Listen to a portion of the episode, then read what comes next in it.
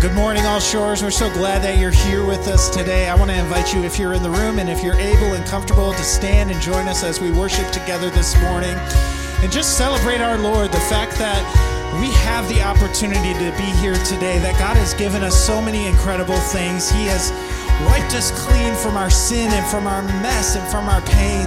That's beautiful. It's wonderful. And so let's just celebrate that today.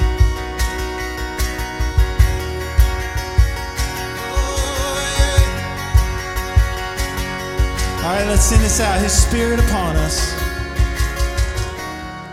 His Spirit upon us.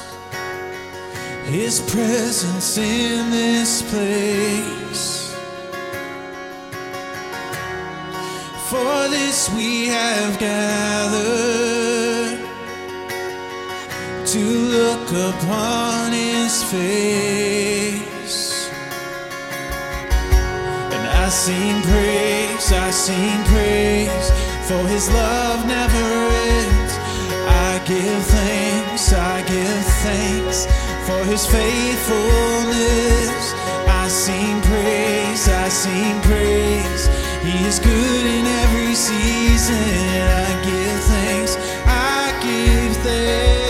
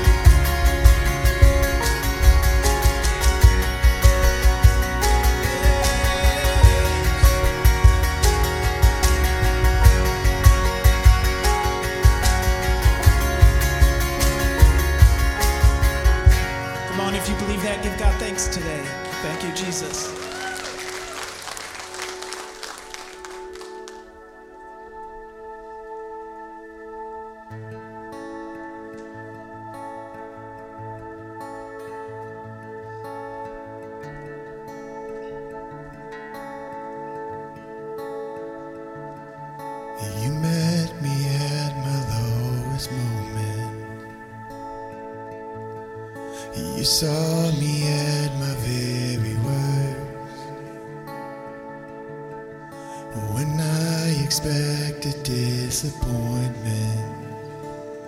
Love was all I heard.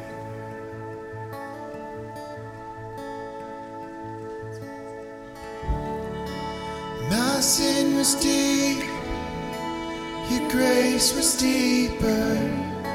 My shame was wide, your arms are wide.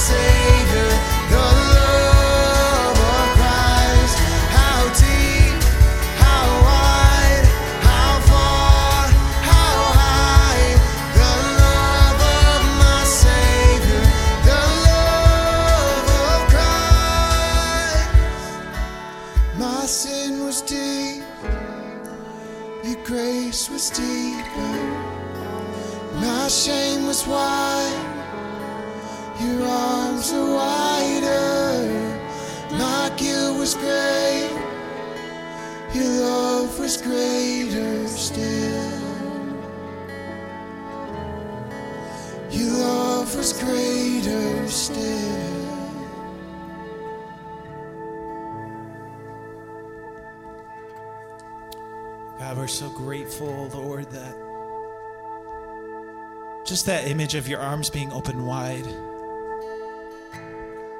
God, that you love us and you accept us. Even though, God, we fall so short. God, even though we miss the mark. God, that your arms for us are open wide. God, I pray over us this morning. Lord, I pray specifically for those who may be struggling with the idea, God, that anyone could love them. God, may we all see ourselves the way you see us. God, the fact that we are your children. God, that you look at us. You celebrate who we've been made to be. God, you celebrate how you created us.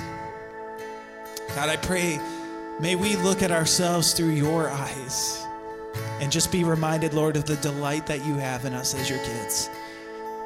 Oh, we love you, Jesus. We're so grateful.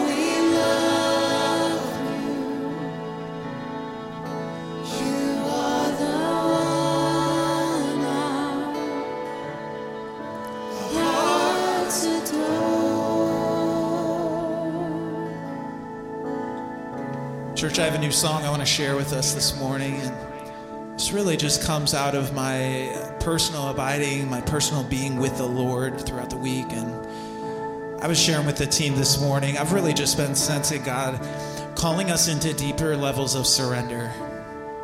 And it's a scary thought because myself, in my humanness, I just want to hold on to things so easily, right? I think we can all find ourselves in a place like that. That the idea that I offer myself freely to the Lord for whatever He wants from me, it takes a lot of courage, it takes a lot of boldness. And truthfully, if I can be honest, I can't do it without His Spirit guiding me and leading me. And so this song, it's called Crowns Down, and the idea comes from Revelation. The idea that as believers, over time, our gifts of service, the things that we do for the kingdom, they become crowns that we earn. They are our achievements, our awards, and that someday when we spend eternity with the Lord, that we will be given these crowns of achievement. But scripture also tells us that there's a point when the saints of God, once they gather and they see Jesus for who he is, the beautiful lamb who was slain, who was given for us, encapsulated by the beauty of Jesus, that they throw their crowns at his feet. They throw their achievements and the things that they've earned because nothing compares to the beauty of Jesus Christ. And so this morning we're going to sing this song, and it's a song of surrender. I love the words, I will give my life as an offering. And so, church, I want you to be challenged by that today. How are you living your life as an offering to the Lord? And it starts here, it starts now. So let's just sing this together and surrender our hearts to Him today.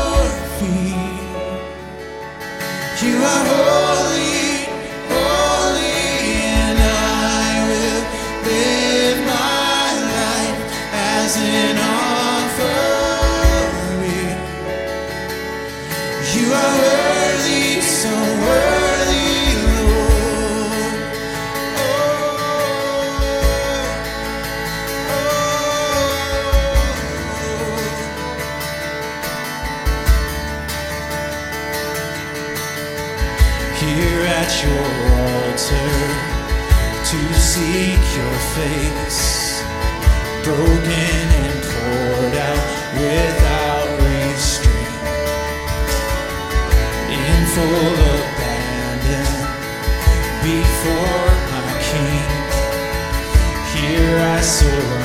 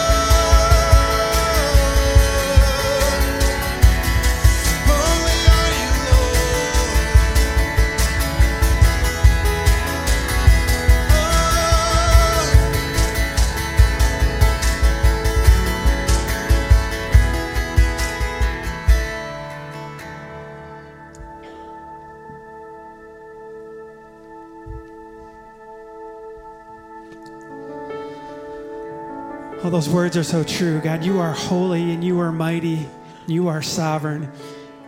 And in a world, Lord, that just seems upside upside down some days, that you are good and you are in control. And even though God is holy and perfect and sovereign, He still longs to be close to us. He longs to be intimately involved in every aspect of our lives, to speak to each and every one of us. So we're just going to seek Him now in a time of prayer. In here at All Shores, we just simply, if you came with a need this morning, whether it's for yourself or somebody else, we simply invite you to have a seat. It's a way of kind of offering yourself to God, to offer whatever it is you're carrying up to Him. So people will just come around you and just put their hand on your shoulder remind you that you are not alone, that God is with you, and so are His people. So let's just seek Him now in prayer. Father, we thank you that those words are true, that you are holy, that you are good, that you are loving. And Lord, we just also come before you saying that we need you. We need you to move in our lives. That we have so many people who are just fighting illnesses from heart diagnoses, who are have family struggles and marital struggles. Lord, do we need you to move in those, whether it's in a job or relationship, whether it's facing an upcoming surgery or recovering from that. God, we we ask that you move. You bring healing, you bring peace, you bring comfort in each one of these situations. Lord, I pray that you would just speak to each person in this room, that you would whisper those words that you love them, that you are care for us, that you are for us, and you have good plans for us. God, we trust you in that. And we pray just not only for our church, but we pray for the other churches in our community. We pray for the partnerships that we have. We pray for Mosaic Counseling. We thank you for the amazing counselors that they have who are just doing so many good things, and we are grateful for them and ask that you bless them. We pray for our friends that are serving uh, in Ethiopia this week, the team that we have there on that trip. And we pray for uh, David and Kate as they serve the Muslim world. And they are just asking, God, that there be, there be fruit, that there be more and more people reaching out to their neighbors with the love of Christ. God, that you would bless their ministry there. Father, in every one of these situations, we just ask that you move, that you be sovereign, that you be holy. God, and we just say that we love you and we trust you. We pray these in the mighty and the powerful name of Jesus. Amen. Well, you can go ahead and be seated. So glad that you are with us today, that you were here at All Shores joining us, and you might be joining us online today. We're glad that you were able to do that as well. And as always, I just pray that you really experience God's presence today, that He moves in your life, that He speaks to you directly. You know, and as a church, we want to connect with you, especially if you are new today. And right in front of you, you have what we call our connection card. If you're new, we'd love to have you fill that out. You can give that to anyone with a name tag or take it to our connection point in the back of the room. We'd love to just help you just kind of continue to take steps in your faith. If this is your church home, there's opportunities for you to communicate with us in there as well. And if you are new or newer to the church, we have what we call Explore All Shores today. And this is just simply a quick time to connect, to meet some of our staff right after the service. And it's in the room on the, the west or the east side of the lobby over my left. And we call it our guest reception room. We'll be there after the service. Love to answer any questions that you may have, help you get connected, and just to meet you and say thanks for being here. So whether you're new today or you've been here for a while but just have some questions, we want to help you take steps in your faith. You know, there's lots of great ways that we can all be involved in a church. And today, on your way out, there's going to be bags that'll be handed out, and there's a grocery list in there. And we're collecting items for the next couple weeks for our hand to hand ministry. And we do this at all three of our campuses. We serve tons of kids. The hand to hand brings food to kids on the weekends in need. This is such a vital ministry. Patrick was just telling me in Muskegon, uh, that we're serving over 270 kids each weekend. So that's a huge undertaking. So whether you can bring one item or you can fill the bag up, we'd love to have you participate and just kind of give back in that way. Yeah, and when we give, it's a way that we worship. We do say this every Sunday that we uh, we receive God's tithes and our offerings because we believe it's a way that we worship, that we give back to Him, that we say, God, we trust you. We trust you with our finances, and we want to be a part of what God's doing in this church, in building His kingdom and our community and around the world. So if you came prepared to give today, we truly do want that to be worship. There's ways to give on the screen behind me. There's giving boxes by all the doors. You can do that on your way out. And we just want to say thank you. We're so grateful that as you give, we're able to do the ministry of the church and, and be a vital part in our community. So thank you for that. Now, if you'll turn your attention to the screen, there's more information about what's happening.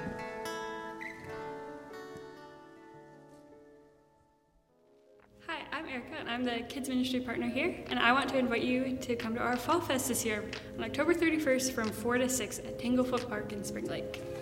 We'll be serving donuts and cider and having raffles, games, photo booth, and passing out candy at Trunk or Treat. We would love to have you join us serving candy and passing out donuts to the 700 kids we're expecting. If you'd love to help us, you can sign up at allshores.org under the events page.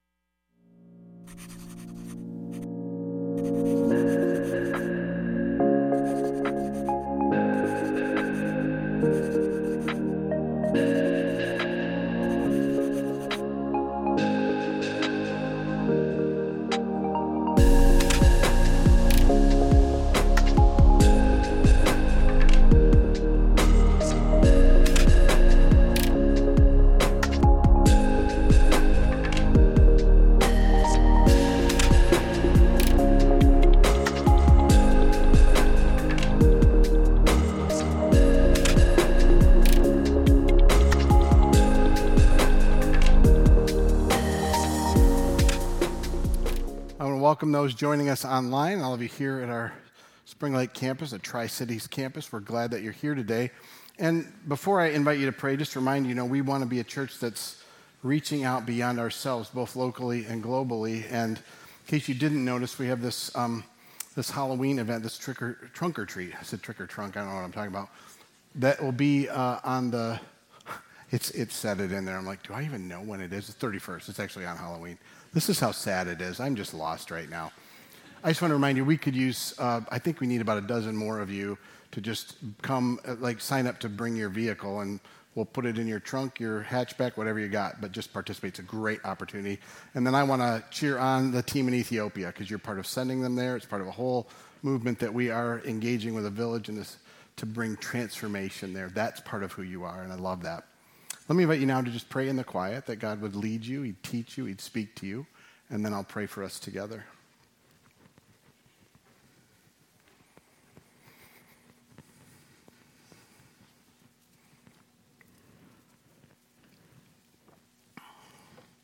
Lord, I join with the prophet saying, Speak.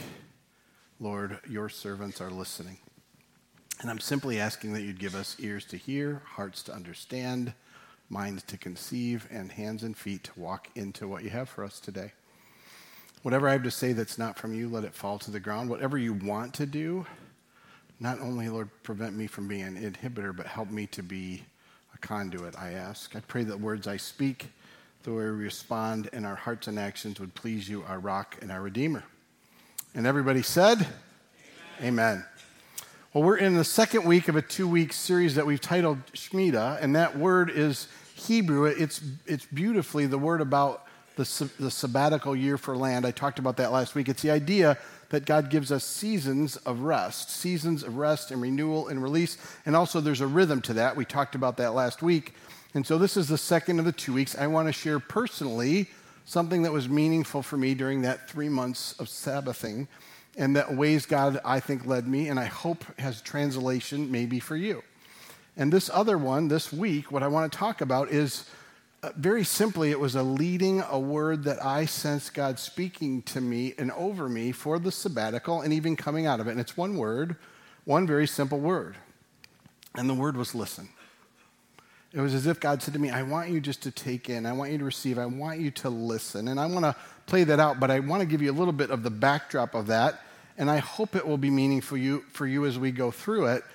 But I'll say it this way it was months before this that I was starting to think about this idea of listening, not meaning I've never listened before, but uh, so a good friend of mine that I get together with regularly, Paul, he's both a friend and a mentor. He's been an important influence in my life. He, in the wintertime, prior to this, was going through uh, something with his voice that was, it was making it weaker and he couldn't talk as much. And Paul is a very strong leader and leads an organization. And he said, as he was talking to me, he's like, I have to use my words more carefully, and I'm, it's like God's helping me learn to listen. Because most of the settings I go into, I talk, I drive, I move into it. And so that was kind of a backdrop. And then after I sensed this during the sabbatical, there was a story I was reminded of that became a bit of a framework for me. And uh, so I want to give you a little background. It's a story from the fourth century and one of what's called the Desert Fathers. So I, just to give you a little understanding of this movement in the early church, after the church in its grassroots movement was just expanding and growing through Rome, for the home, all of Roman culture, it eventually got kind of uh, acclimated or part of Roman culture itself. They kind of entwined, and it was part of even the governance. And so it got conflated, and the church started to change and be more messed up. Well, there's a movement of Christians that started to remove themselves from all this and go to what we're called the desert. And their premise was if I'm alone and in the desert, I face things I don't face in the midst of what I'm doing with everyone and in everyone. And since when I slow down and just quiet myself, something different happens. There's self discovery, there's becoming awareness of God. So it became a movement in which much of the church has grown because of their findings and discoveries. Well, I want to take you to one fourth century church father. His name is Agathon. And this is a little statement about what he did in the fourth century. It says then that Agathon, this Christian abbot, he carried a stone in his mouth for three years until he learned to be silent. Yep, sounds weird, doesn't it? But what do you think might have happened in that three years, apart from the fact that that had to be some serious breath and just carrying a rock like that? I mean, it's one of those things that stayed with me because I found a couple of different things. One is, I'm amazed how quickly I talk. It's really hard not to talk. Other people look at me like, hello. In fact, when you're in a leadership role, you start to kind of think you're supposed to talk. I'm not saying that's a good thing, by the way, but you're almost thinking, I'm supposed to direct and, and enter the room. So you preconceive that you're meant to talk and others are meant to listen and the idea of just sitting and listening is foreign. Can, can you agree that might be hard, or you're just like, yeah, I know that's true for you. I listen to you all the time. Blah, blah, blah, blah, blah. But I don't think I'm alone in this. I don't think the idea of listening is just me. I think it's hard for all of us. In fact, this is what I began to discover. I didn't put a stone in my mouth, just in case you wondered. But during the whole months, I'm trying to learn to can I stop and slow down? You know what I found out? When I don't talk, I'm still thinking like I'm talking. I'm just talking in my mind. Anybody else been there? It is amazing how much being, being not talking does not mean I'm silent. That, that's what I would say about it. It's not, in fact, we're going to do just a short thing. I'm going to give you 30 seconds to just close your eyes. Close them now. I'm going to give you 30 seconds in quiet, and I just want you to do your best to let go of thinking. Okay, so we'll start right now.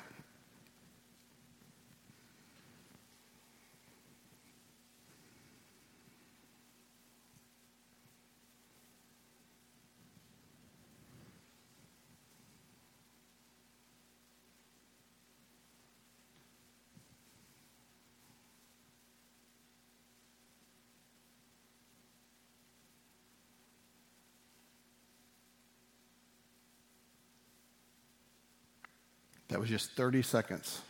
That's all it was. Can you agree with me that is really hard just to sit? I mean, for most of us, it is. Most of us, if we have a, a spare moment, we've found ways to fill it. And even we're very used to having some kind of stimulation or noise going on, aren't we? Like the idea of actually listening is founded in learning to be silent. But it's not simply silencing your voice, it's something bigger than that. So, one of the pieces for me in this was when I came back. You know, oftentimes you come back thinking, I'm supposed to have this, God spoke on the mountain, we have a new direction. And it was really clear to me during the sabbatical, we have a great vision for where we're going, we have a great mission. We don't need a new one, it just has to deepen in us. Like, I wasn't looking for God to give some fresh new revelation, I was just looking to live into it more deeply. And I was also believing God was doing something here. So, one of the other things that I sensed was listen when you get back. Don't just start talking, listen.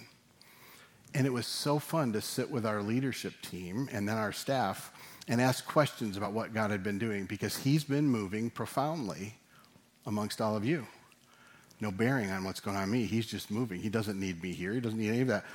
In fact, if you weren't with us on the core night, I'd invite you to go back. That should be coming out. You can watch that because I shared a lot of what he's been doing here, not simply what he's been doing in my life. And as a side note, fortunately, you won't have to see it, but there were a group of six guys in this row that night, and they had a, they it spelled on their shirts "Go Pete," and they did a cheer that at first was exciting and then became scary because it went on for a long time. And I was relieved that they had shirts on because at first I thought they'd painted their chests, but uh, I'd encourage you to go back because it's been really fun to come and go. God's been speaking and leading the same way I think He is in my life too, and He's moving those things connectedly and independently. And there's an importance to hear from each other, isn't there? So, what I want to do today is, I hope, give you a few anchors to what might this look like. What did I learn about it? And it's not linear, like I'm going to tell you these three steps I took, but they're interrelated, the few things I want to share. And I'm, I'm going to give you just a little bit of a scriptural centering on this just through three simple passages that I think give a broader context to how central it is in the life of a follower of Jesus to listen. So I'm going to take you first to the basically the first five books of Moses, just to Deuteronomy.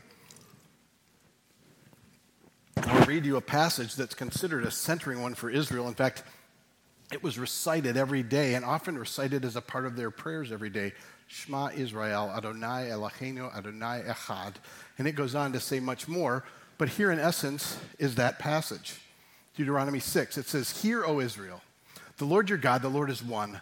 Love the Lord your God with all your heart, with all your soul, and with all your strength. Now, this is centering, by the way, because Jesus said the greatest commandment is love the Lord your God with all your heart, soul. He says mind and strength in the Greek, but it's just to embellish and explain these words. But it starts right here. Hear, Shema. To hear, you're listening, right? I mean, the center of Israel's life, the center of the church, the center of what Jesus calls us is to listen. And I want to be clear, at least at its foundation, what this means. Now, in the Hebrew, the word actually also means to obey, but it doesn't mean if you hear, you obey. It's more centering that did you really hear? And so let me just give you a picture of this. When I was growing up, uh, my dad bought very nice cars. And because he particularly did, they were from both my parents, but he was the car dude. That's what he liked to get. So we had rules in our family about the cars that I was to hear. One of them was when you drive one of our cars, you park it far away and walk. So what? So no other car is near it that might ding it, right? That's what I was taught. All of you, many of you are saying amen, and others are saying I can't believe it. Well, as a good father honoring young man, I ignored that because I thought it was unreasonable. Like, why would I walk all the way out there? But I ignored it because I didn't really believe that I needed to do that to get what he wanted. nor was I really valuing what he was entrusting to me that way. So I didn't really listen. I listened to judge and decide what I thought of it. Now, can we agree we do that with God all the time also? I, I, I want you to hear the invitation to hear is not listen so you do what I tell you, it's listen to know. One thing I lose sight of is God is the best thing He gives us. When He's inviting us to love Him, it's not like I need your love. It's like when we choose anything else, it dings up our life. And we just don't see it. The invitation is listen, hear. I want you to know me. And if you really know me, you're going to want to keep moving towards me. You hear that as an invitation, not as a rulish demand, which I think is how we often hear it. Now, that's a backdrop to the center of this listening. I want to take you to Jesus' teachings, and I'll tell you this about how Jesus taught. About a third of his teaching was in what's called parables. And when Jesus teaches in parables, that's just stories that give understanding. So it means he told us stories so we'd have a handle to understand what he's talking about. He's telling stories to help us know who he is. He's telling us stories to know what the kingdom is like. And he's telling us stories to know how we are to live and love. That's what they are. Now, in the prophecies, well before Jesus comes, it says things about these stories. It says, the time will come when Messiah will be here and he will utter things hidden from the beginning of time. In other words, parables are meant for you and I to hear things we've never heard and understand them in ways we never had. It's to reveal hidden things and make them simple and understandable, right? You got that so far? Now, but it also goes on, and this happens. Jesus quotes this because they're not understanding what he's telling. This is what he says about it in Matthew's gospel. And he says this several different places. He's talking about the parables. You will be hearing, but never understanding. You will be ever seeing, but never perceiving. For this people's heart has become calloused. They hardly hear with their ears, and they have closed their eyes.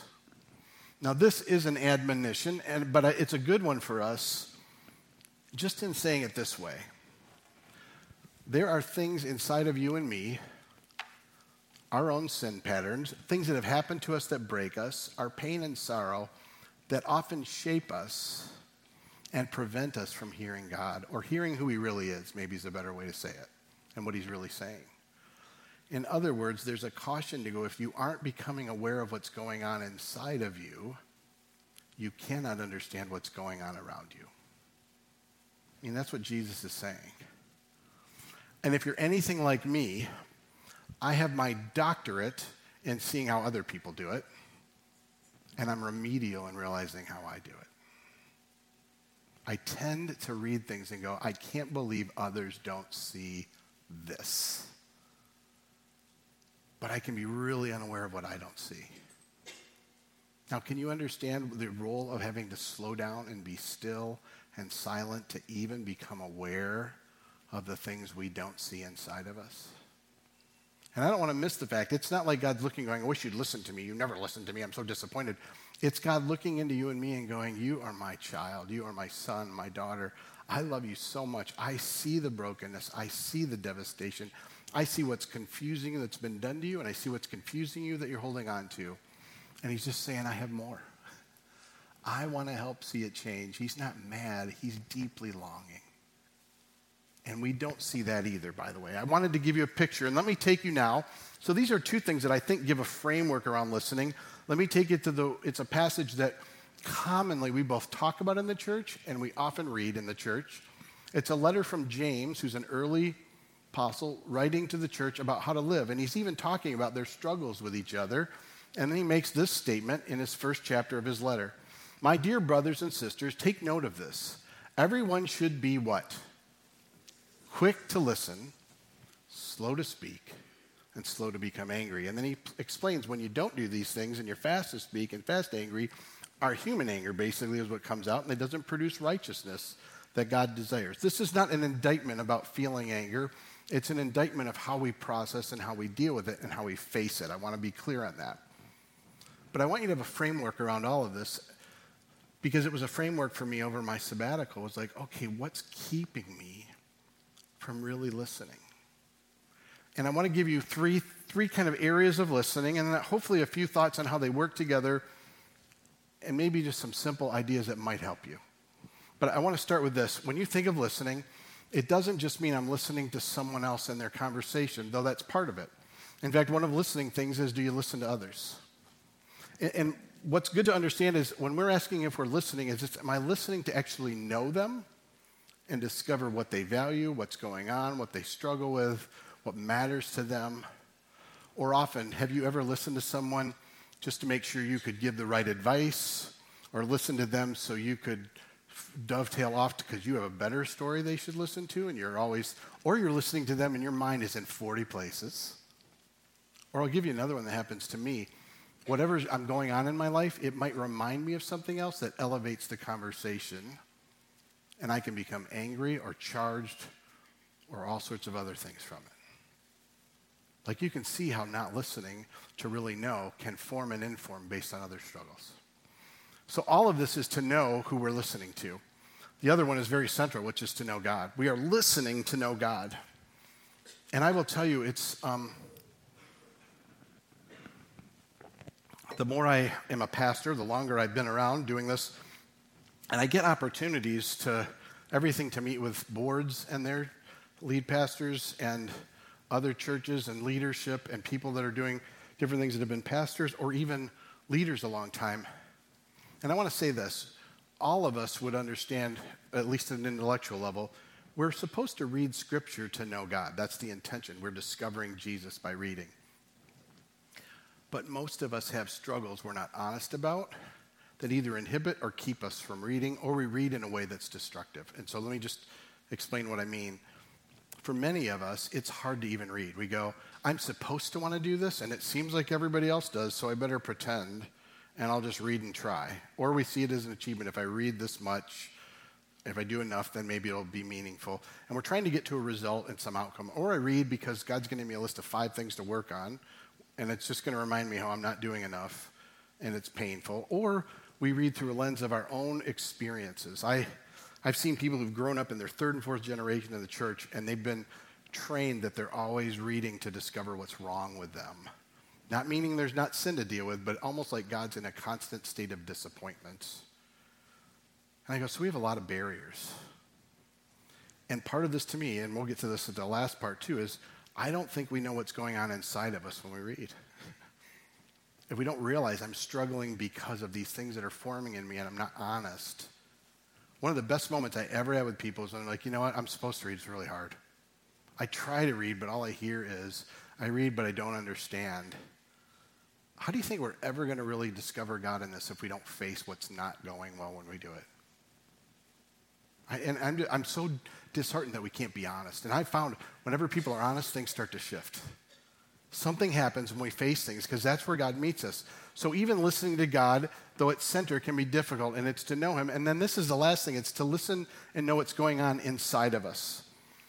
I want to give you examples. This isn't linear, like first you do this or first you do. This is interconnected. And I want to just kind of give you a few examples to show you how all this works from my life that hopefully you can extrapolate to yours. Not saying these are your examples, but let me just use a few that happened for me. So I've become aware more inside of me that my experience in the day and what goes on can deeply inform how I interact with people. So have you ever had something where you you see something in the news that upsets you? And you become angry and then someone says something that reminds you of that and now you're angry at them and it's elevated. That's something going on inside of me. Or i'm anxious as i interact with people over something else that happened during the day. Or have you ever had it where your whole day builds up i used to think i should go home with a weather map for my family today it's been pretty stormy you might want to back off today's been pretty sunny i'm fine and you don't know because something's going on inside of you. So, so, so, I'll, give you, I'll give you an example just from leadership. Uh, Dave didn't say it this service, but last service he said, there's an event. He's like, you can meet Pete afterwards, and he said, you'll find out how tall he is. Yes, that was funny, wasn't it? I don't fault him for it. It was funny. You're a funny man, Dave. But it is, it is funny when I meet people, and if they've only seen me on the screen, like, wow, you're short that. Thank you, Captain Obvious. I am very aware of that. But you know a short man who had a power issue? Can you think of one? Napoleon, right? I have some of that. Like, I struggle feeling insecure when I have authority, which I have now in this job. So I have strong staff and strong people I work with. And I've often, many times in my life, had them do things that to me appear rebellious and dishonoring of my authority. Now, guess what? You know how much of that's going on inside of me before I can even know what's going on inside of them? I've always thought, well, I can't believe this. Do you see how that is? And I try to put people back in their place. But until I realize there's something going on inside of me that struggles out of my own insecurity, I can't really see what's going on in them.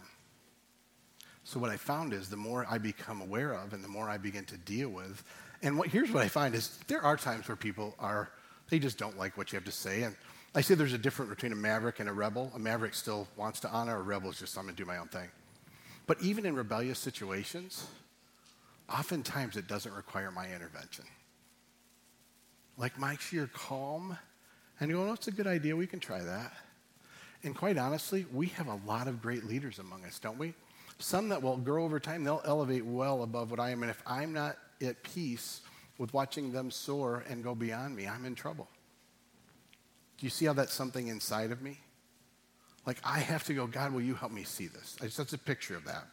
Now let me take you to a picture, and it interacts with others, even though it's inside of me. Let me give you one as it relates to God directly. And I just want to take you to one. This was my this was actually my quiet time just a few days ago. So uh, I'm doing a very slow, deep dive through Luke right now, and I'm in chapter 22, which I don't need to really show the whole thing, but I do want to read a couple verses. So, uh, so I take a, a slow time, I sit in it, and I honestly quiet myself before I read. But I want to show you what happened to me in this. So this, in chapter 22, I'm just going to do the first couple verses. This is when uh, it's telling the story of Judas basically about to betray Jesus, but it gives a backdrop. It says, Now the feast of unleavened bread, called the Passover, was approaching. And the chief priests and the teachers of the law were looking for some way to get rid of Jesus because they were afraid of the people. So, and it goes on to talk about what happens with Judas, that they give him money, all these things. So, I want to tell you what happened for me in this reading. And I'll tell you what I, my normal thing is. So, there's an intellectual part. Uh, the Feast of Unleavened Bread is the Feast of Freedom. It means that they're gathering for this feast to remember that God freed them from Egypt. They are in bondage to Rome right now, and Jesus is rising. So if you let yourself both think and feel, you're like, this had to be really exciting because Jesus is rocking everything. So I'm imagining just being anticipating this freedom. That's what's starting, I'm sensing God leading me in. And then I hear these leaders are not liking it and they want to stop him and they're afraid of the people.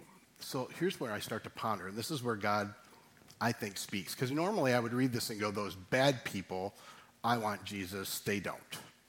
And I'm more than happy to start looking at people I think are religious like that. So here's what happened because God's also working in me when I'm reading and trying to show me how He loves me. I realize, oh, those leaders, even though they didn't like the system, it worked for them. They had position and they were comfortable, and they were deeply occupied with how people perceived them. Do you know what? I struggle with all of those things. And you know what's crazy as I read through, the way they got Judas to do this was they gave him money. And now I'm, I'm feeling the heart of loving conviction where the Lord's going, listen, you also like to have things. I think inside of me, if Jesus said, I want you to do this and there's going to be an economic suffering for it, I think that scares me. Now, I didn't feel like God was disappointed. I felt it like God was going, I want to tenderize your heart to the plight of people that struggle. And I want you to tenderize your own heart to yourself that you're just like them. And man, it spoke to me so powerfully because I look at others, and we all do this. In case you don't know, we all think the level of our comfort or struggle is where it should be, and others above us, we typically go, oh man, they're in trouble. They are not living the way God would have them. And I look and go, I, I kind of, I get scared for all of us because can we agree we're all in a culture that is highly geared to comfort? We don't want to lose things we have, which is part of the religious plight they had was they didn't want Jesus to rock the boat. They liked how it was working. It meant something for them, and they certainly didn't want to lose status or comfort. And I go, so now I have more compassion to myself, and if I interact with people that I hear struggling, I'm going to interact differently because I understand because I'm struggling. I'm hoping you're seeing how that speaks. That's what I wanted you to see in this. That there's just a way that this intersects, that the more I know what's going on in me, the more I can see what's going on around me. In fact, this is what I would make as a statement. I don't think we can know what's going on around us until we know what's going on inside of us. And I mean this at every level. I'll just say this as you're learning to listen. uh, I don't think we can say it's just how I'm wired and only address certain things in our lives. I commonly hear people say, I'm a thinker, I don't feel, or I'm a feeler, and they don't say they don't think, but they are implying they don't think. You know, I just, I feel things. And you know that God, we're made in his image, and you know that God has both, right? He has think, thoughts that are above ours, but he also has emotions too. And unless we embrace all of that, we cannot truly listen to what's going on in us. We can't truly fully hear from God because we take parts of him and bifurcate it out. And we can't truly know what's going on in others. Like, you have to become whole in all of this stuff, in thinking and feeling and all that moves. So there's a sense of a call to wholeness in slowing down, which is again why I think it's so hard for us to actually slow down. We hear verses like this, which is a centering text Be still and know that I'm God. I will be exalted among the nations, I will be exalted in the earth. Be still very simply means He's the one that's going to do it. We're not, and we stop and we sit. And what I know is when I'm still, I have to deal with what's inside of me. But when I'm still, I'm also loved with what's inside of me in a way I will never be healed of if I don't slow down and I'm still. Like something beautiful and something difficult happens. And here's the first part that I think will be the hardest for us. The idea of being still is really foreign. Like you and me slowing down. I mean, let's be honest. We have three to five stimulants going on around us in any time. We don't even know what it's like to sit in quiet. When's the last time you drove in your car and there wasn't noise? When did you sit in your living room and didn't have two or three screens going? When did you take five minutes and not think I'd better be scrolling on something I won't remember 10 minutes later? And one minute turned to five, turned to two hours. So, so let me give you one thing that I think will be a help. And I want to take you back. Years ago, uh, one of our, our kids was kind of dealing with the gift I had given them, which was ruminating. I am a skilled ruminator. If you want to just go down rabbit trails in your mind, come see me afterwards. I'll help you grow in it. So we went to a, a neuro, uh, it was for neurofeedback. We went to a neuropsychologist and they hooked up this machine to kind of look at different brain waves. And they said, let's do it for you too. To me, like this will be a good thing. You're, it'll help your, your child and, and you'll, you'll kind of, yeah, that'll be fun. So we get done and the, the assessor looks and goes to my, my, my, my son, he goes, hey, you're really, it's pretty good, it's not too bad. But Pete, could we talk? like, this is not how I thought it was going to go. So, what came out of it, because I am such a ruminator, was he asked me to start doing a thing called biofeedback. And I'm only explaining this for the practice. What I found out during this was I can breathe 25 to 28 times a minute. I, that was my cycle of how fast I breathe. Which, by the way, if you try, you'll probably need a paper bag. I've created a skill out of it shallow breathing and anxious breathing. I did it well. And as you can tell, that uh, you would know that actually makes you more anxious too and ruminate. So during this feedback, I would spend 15 minutes. I would listen to this music that slows down, and you're supposed to breathe out and, and then breathe in, and you breathe with the rhythm of the music. So it gets slower and slower now, here's the crazy part you do this four times, five times a week, and even when you're not doing it, it starts to slow your breathing down. Like the, the guided practice helps you in life. That's the principle I want you to see. So I started practicing a thing called centering prayer, which I'm not telling you you should do this or any of that, which is a form of prayer where you're kind of sitting and you're letting go of thinking and just kind of trying to let thoughts go and just be present with God. It really, the exercise, and you, I won't get on, but you use a, a word, my word is kyrie. It's, it's just focusing on Jesus to kind of bring me back. But the whole practice is learning not to constantly ruminate and think, but let go of thinking. And you know what I find? When I practice that regularly, I can slow down better. And I'm learning to actually sit silently. And all these things become more natural to discover. I just don't want to miss this is a principle that make no mistake, our lives are overstimulated. If you don't learn to turn things off and slow it down, and actually sit. Like you should be telling me things like, I'm bored, I don't know what to do. Good, keep going. Because there's richness on the other side of this. In fact, this is how I would say it overall. You and I need to learn to be still. We need to learn to listen to know. That means we want to discover who people are, not discover what they bring to us, what we need from them, but actually engage in what's going on in their lives. And it increases our love and compassion. Jesus was always full of compassion when he saw people. In other words, it means he looked in and knew them and what was going on. You and I, we all have a crazy meter. We've been talking about this other times. We see one thing in a person, it's like, oh my goodness, they're crazy. They are now in the no thank you category. We do it. And here's the bummer every one of us are crazy in some way or other. The church is meant to love each other in the crazy, not only people who aren't. Like we all have struggles that don't make sense. But somewhere in their story, it makes sense why they are where they are. And if we had any empathy for it, it would change how we interact. God's inviting us to know people, to know who they are, not to judge and not to fix and not to change.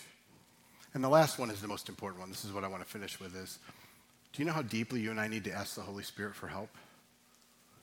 Like we, we say this often, and if you've been around, you know, where do we where's the Holy Spirit? Yeah. Whew, man, you guys just oh, nailed it. Where thank you. Where's the Holy Spirit? Right. So God gave his presence. That's what Jesus said. I will go and send the comforter. He will lead you, he will teach you, he will comfort you, he will heal you, he will give you power, he will restore you. You see, when we face what's inside of us, what we can't do is change it. You cannot will it to change. You cannot try enough to change. You cannot plan a training program to change. You need God's very presence to be with you in it. I have found that my, in my listening more, I'm becoming more aware and much more relevating the dependence I need for God to move. And I have a part to play in it, but it starts with I need you. See, Jesus didn't just come to forgive. That's at the beginning and the foundation. He came to give us new life, and that comes through the connection to the Spirit.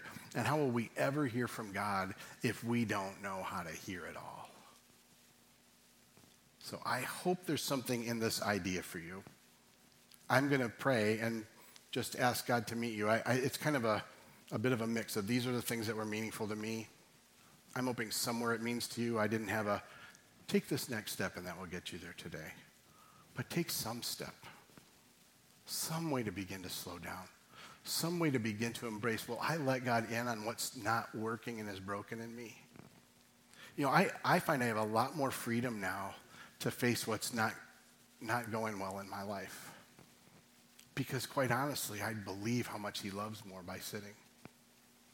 And so while I see things that I don't like and things that I ache over and things I wish I could change, it's a lot easier when you know God loves you and wants to help you than just God's disappointed and saying you better try harder and do better. Let me pray. Lord, as I asked at the beginning, whatever is helpful and of you, let it rest. Whatever is not, let it fall. But I am asking, Holy Spirit, that you'd breathe life into my brothers and sisters, into those who are searching, and you would reveal how much you love them in their brokenness. God, we need you. We cannot change, fix, or even see what's going on inside. God, would you awake, awaken our thinking and our emotions and our wills, all of it. And let us be honest in our struggles, that you would meet us and we would discover you in ways we never have. And I pray the unceasing noise around us would begin to dial back. And we discover more what it means to be still and to listen.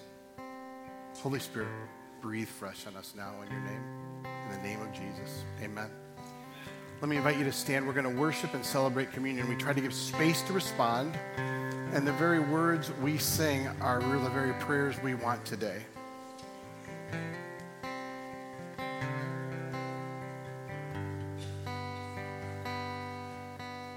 Spirit sound, rushing wind, fire of God, fall within. Holy Ghost, breathe on us, we pray. As we repent, turn from sin, revival ember smoldering, breath of God, fan us into. We need a fresh wind, the fragrance of heaven. Pour your spirit out, pour your spirit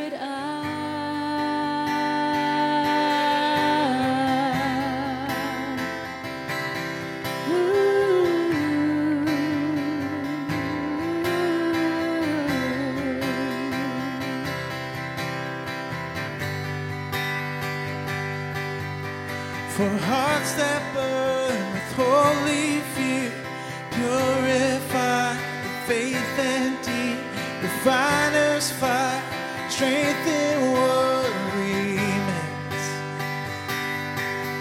So we, the church,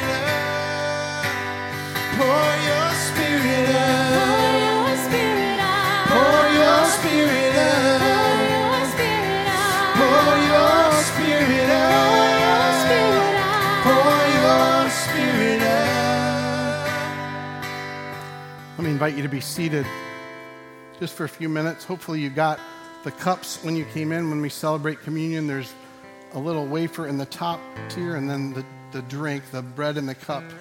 That this is a, a literal image and representation. We say it's mysterious, not a physical transformation, but a mysterious one that God pours out grace when we celebrate what He's done. And, and I want to say this before we go into communion that we don't have a stipulation you're a member here. We just want you to be pursuing Jesus. If you're not ready for that, there's no expectation you participate, but there's an invitation if you want to pursue Him. And so as we prepare to receive communion, I want to just give a frame for this a little specific to today. We know on the night Jesus was betrayed, he took bread and broke it. We know he gave thanks. And we know he says, This is my body. Paul goes on to tell us as the church, we're his body, that that's who we are. And so we receive forgiveness. And I want to just give you a picture because it's, it's something then we're both to ask for and to give to others. So one of the things that's happened for me inside of this, and I hate facing things that I don't, that I kind of despairingly have. But I was sharing with you how I've had this kind of the way my leadership and authority gets challenged. I burr up and I, I leave carnage with it. And I remember having to face that in particular. Like, man, there's something in me that's offensive and hurtful, and I'm embarrassed of what it does to others. So, you know, I've been here 24 years. I've had lots of staff come and go. And you can imagine I've left some pain along the way with that. And I remember very specifically interacting with someone who'd been here a while ago and just saying, I had to sit down and go, man, I'm sorry. I think in my own insecurity, I reacted to things in ways I wished I hadn't, and I caused pain. And that person said back, they kind of were going, man, I know I did things that were burring up in my direction too. And God moved through both of our internal struggle and being honest about it. Because forgiveness is something we receive, we ask for, and we give. It's not in a vacuum. The body is to be built up, and that's true of our relationships outside the church. We should be examples of people that live honoring and live to be forgiven and to forgive. He took the bread when he was betrayed. He said, This is my body, it's, it's given for you. I love you in the worst parts of you, and I die for you. Let's receive that.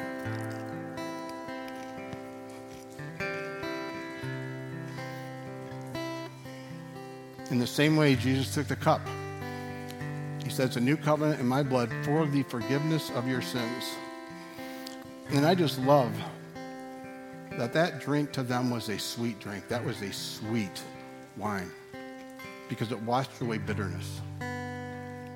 Like that's what God loves us so much. He washes away what's horrible and broken and tragic and that we humiliate ourselves by. That's love. We taste the sweetness of it and we want to share it with others. Let's receive that today. And Lord, I ask for your presence, your goodness, and the fresh work of your Spirit to be poured out on us, even through this grace and as we sing in Jesus' name. As you stand, we're going to sing. And I want to remind you of something because we've been singing about pouring your Spirit out. And you may not be having a kind of a tight theology about all this, but I'll find people like, well, the Spirit's already in us. Why would we ask for more? And, uh, and I'm not trying to have any discussion about the Spirit's fully in us. I don't believe He's not. But can we agree that He hasn't really manifested all He could in us? Can we agree that Paul prays that the Spirit will fill us freshly over and over again? And why would we not ask for more? Because wherever it is for me, I'm not content. I need more. And I need the Spirit to show up and me be aware of it more. So I don't want you to miss, we're asking for something that's available, but we're asking to awaken and become aware of it. Let's worship together.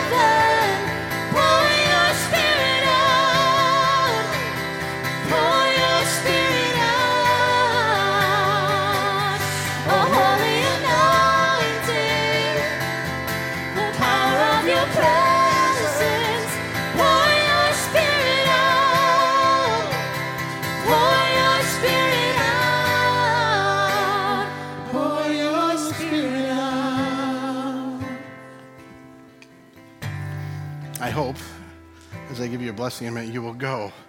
Let that just keep going. God, I need you. I need your presence. I need your help. Help open my mind, my heart, my emotions, all of me to you. And man, there's a love that's going to be poured out that you cannot give without being dependent. Something happens and shifts. I am convinced of that. And listen, we all know how messed up I am. I share it regularly. And if God can do that to help me, He will help you. He will. Because a lot of you are doing a lot better than I am. So, like I said, I'm a good poster child for you. I want to tell you one thing for next week. Uh, David White will be with us. He is uh, from the UK and he's in the States for some other teaching he's doing. He oversees uh, the Wesleyan movement in the UK. And he is somebody that it, ju- it was a gift that he could be here. And he has a lot of great things to tell us. And you're going to love the accent, if nothing else. It just sounds better. Like, oh, God's speaking. It's British. I love it. I mean, it, it'll, it'll be meaningful, and I want you to, I want you to be here for that. I don't want you to miss it. Let me have you place your hands out. May the God and Father of our Lord Jesus Christ continually fill you with His Spirit, over and over and over again.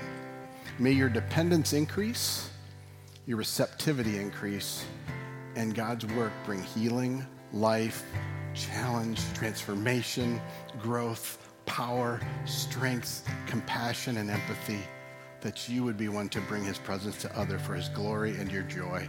In the name of the Father, the Son, and the Holy Spirit. Amen.